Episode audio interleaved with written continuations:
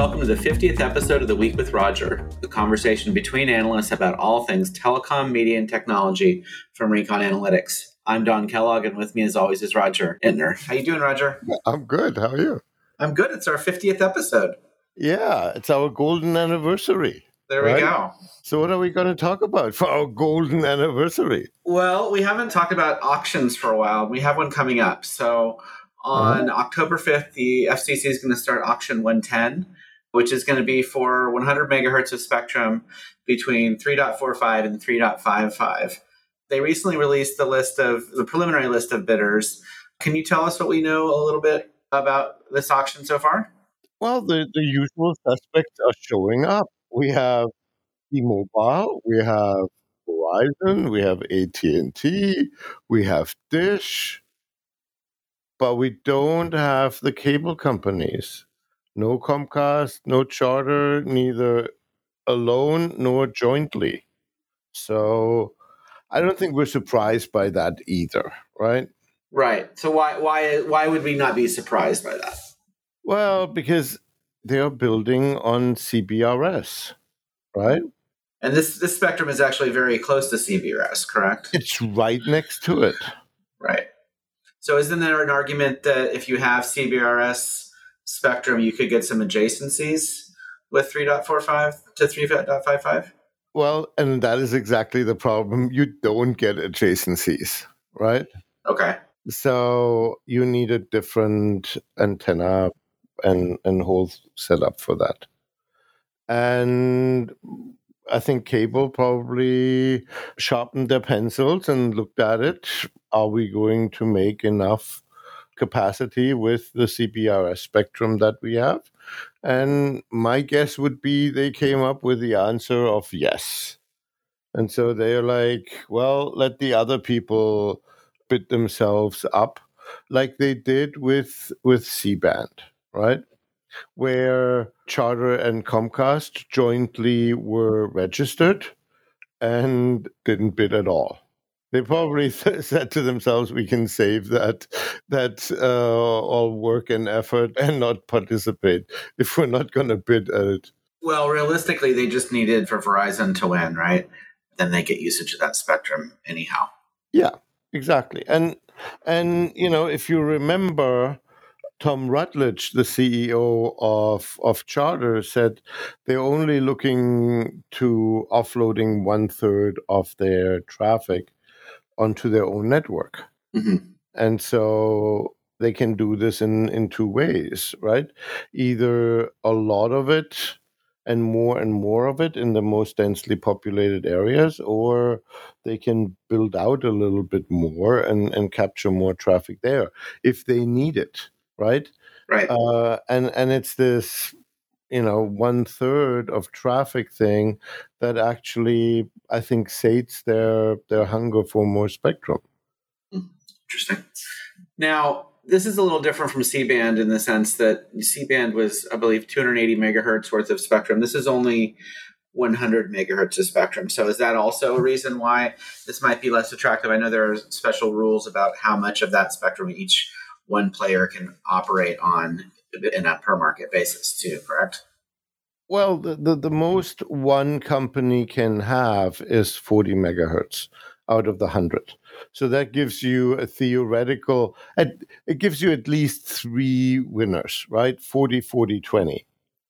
And that's either the, the, the big MNOs, or we'll see if Dish is getting more daring and adventurous and is going to add more more gets 40 megahertz or something in that neighborhood because you know dish is the only mobile network operator to be right in SPE that doesn't have uh, mid-band spectrum. Hmm and and I think they need more mid-band spectrum and I think the success of T-Mobile with its mid-band spectrum build out proves them right. And and so you know we're, we're seeing then AT&T and Verizon launching their C-band which is is very similar.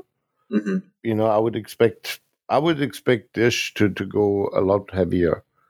Well, they're usually uh, in the past they've been one of the X factors, right? So because they're not operating a retail network yet, or you know, they're building it out right now, but they've been in kind of the spectrum ac- acquisition mode for the last number of years.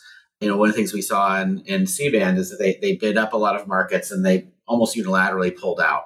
Right. So it's un- unclear if they they decided it was too rich or they were just trying to, to move the prices up higher for other folks.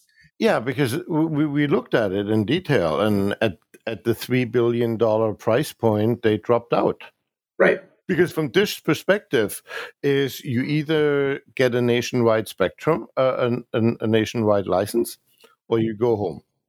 There's no point for, for Dish not to have a nationwide mid-band license because it's in the equipment and if it's not there or there you know the, your phone is looking for it and that costs a little bit of, of power and makes your phone less efficient and the battery time goes down if if the network is not there in large parts of it. So I would expect Dish to take the three billion they had last time, add a little bit. But I think we, we see a little bit of the things when you look at at Dish's previous bidding behavior is they were experts in gaming that system. Mm-hmm. Right? And they got their wrists slapped repeatedly over it and and these gaming opportunities have been you know forbidden.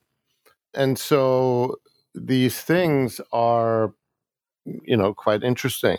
It will be interesting what, what will happen especially because i'm still waiting for dish to have a spectrum swap story that will be beneficial for them based on the bidding that they did for the for the AWS auctions where they participated, where it became very clear that what they bought were blocks that were preventing other carriers to have contiguous spectrum. Mm-hmm. And contiguous spectrum is still, even with you know spectrum aggregation, contiguous spectrum is still king. And so I would very much see something happening in, in that side too it's inevitable that that will happen. It's it's a question of when, not if.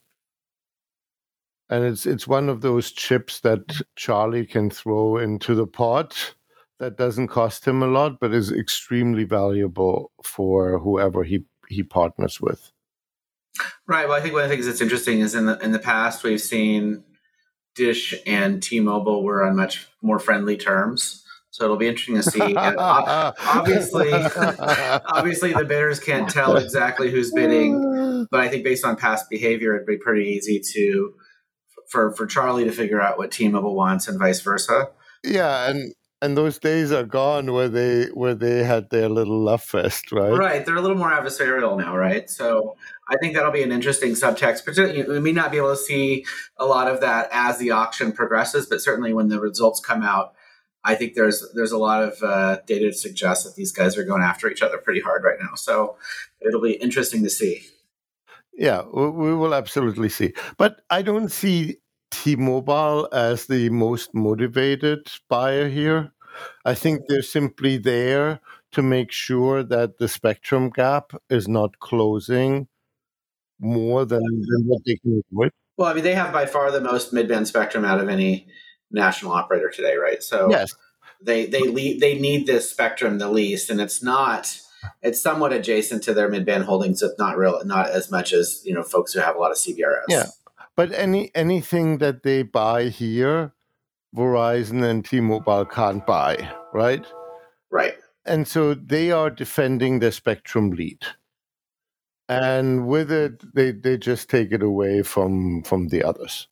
And so they are extremely motivated in that area to be the, the, the spoiler here and to drive things up.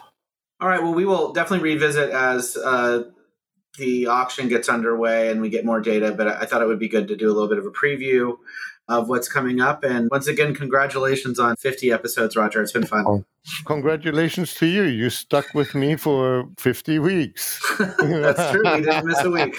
we didn't miss a week. No, no, this is awesome. I'm, I'm delighted to work with you and, and do this with you. Oh, yeah. Absolutely. Me too. All right. We'll talk to you next week. Thank you.